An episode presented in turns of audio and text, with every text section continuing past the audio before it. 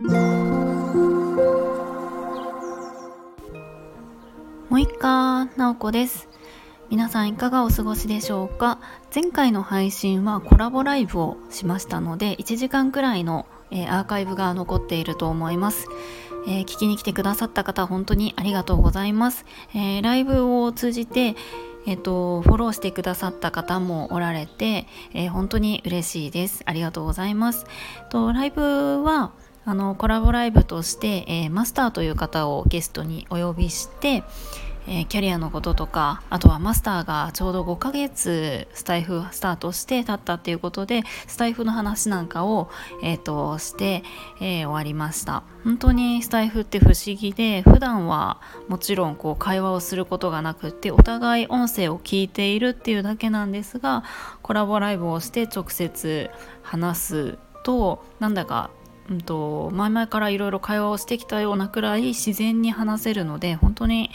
うんと、不思議だなと思うしとても、えーと、いいあの SNS だなと思います。でですね今日はちょっと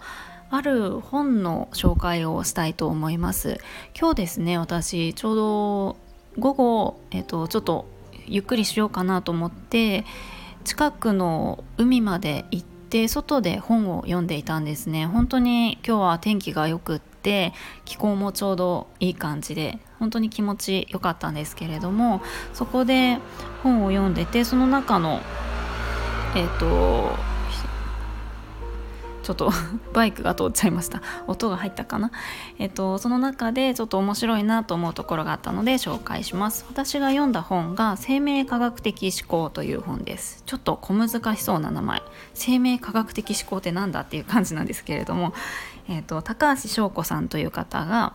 えっと研究者の方が書かれている本ですね。本当にあの全然そんな専門的な話ではなくて私たちの身近な問題を、えーと、生命の原則として見るとどうなのかみたいなところを書いてあるんですよね。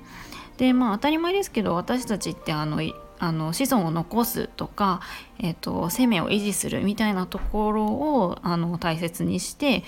こういろんな欲求とかが生まれてると思うんですよね。まあ、あの食欲とかあの睡眠の欲とか性欲とかって自分が生きていくとか子孫を残していくっていう上で大事だから、えっと、あるわけですよね。でもあの何でしょうねなんかこう不安とかストレスとかって必要ないじゃんって思うかもしれないけど実は生命科学的に見るとそれも必要なんだよみたいなことが書いてあるんですね。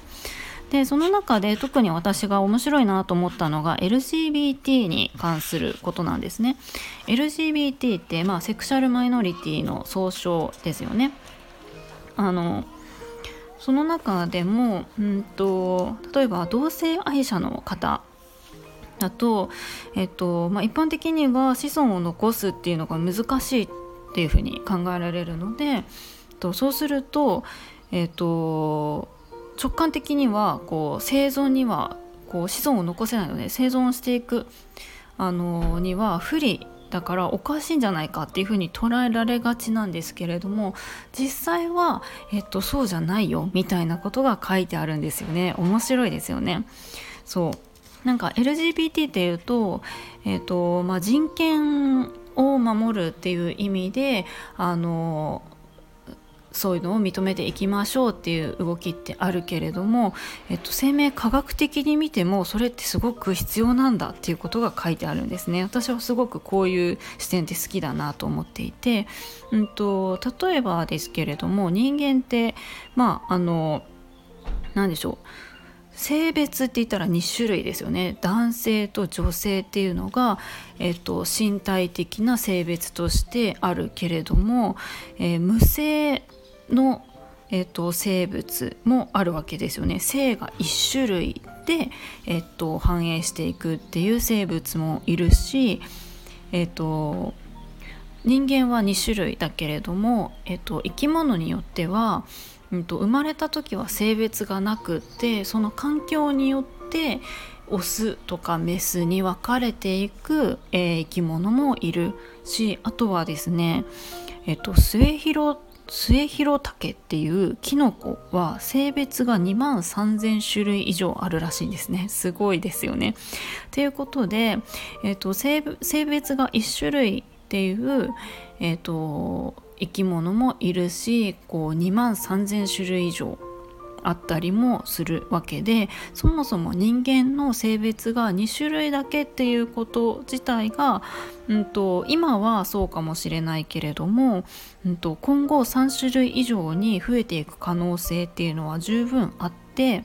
えーと、LGBT とかを含む性の多様性っていうのはこうこれから性別が増えていく途上にある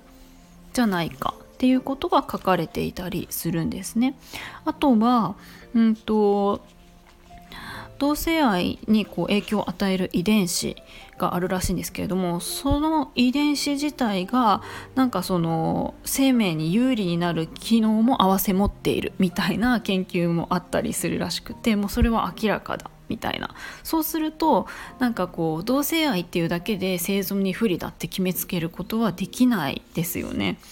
あすごく面白いなと思って。うんだからうんとなんかそういうふうに考えるともちろんそのあのこう少数派であってもその人の人権をこう性の問題だけじゃなくって人権を守っていくっていう、えっと、声もすごく必要だしそういう視点も大事なんだけれども、うんと、生物科学的に見てもこう別に、うんと、おかしいことではないし、えっと、私たちは今までここまで今日ここに来るまでにも進化してきているのでこれから未来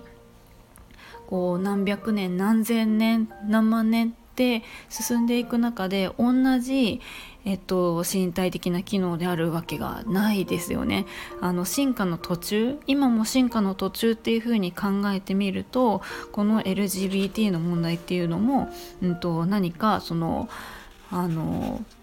何でしょうねマイナスなものでは全然なくってむしろ当たり前なんじゃないの？みたいな感じに、えっと、思えてくるんですよね。あすごくあのこれは面白い視点だなと思ってなんか人権っていうのも大事だけどこの生物としても全くあの不自然なことではないあの当然あって、えっと、当たり前のことなんだなっていうのが、えっと、書かれていて本当になんか面白いなと思いながら読んでいました、まあ、これは本当に本の一部なんですけれども私が特に面白いなと思ったところを紹介しましたまだね半分くらいしか読んでないので 半分くらいで紹介しちゃったんですけれどもなんかそんなことが書いてあるのであの本当にいろんなテーマでねちょっと興味のある方がいたら是非、えー、読んでみてください。ということで今日はあの生命科学的思考という本の中で、えー、LGBT のことについて書かれている箇所を紹介しました、えー、最後まで聞いていただきありがとうございます。もいもい。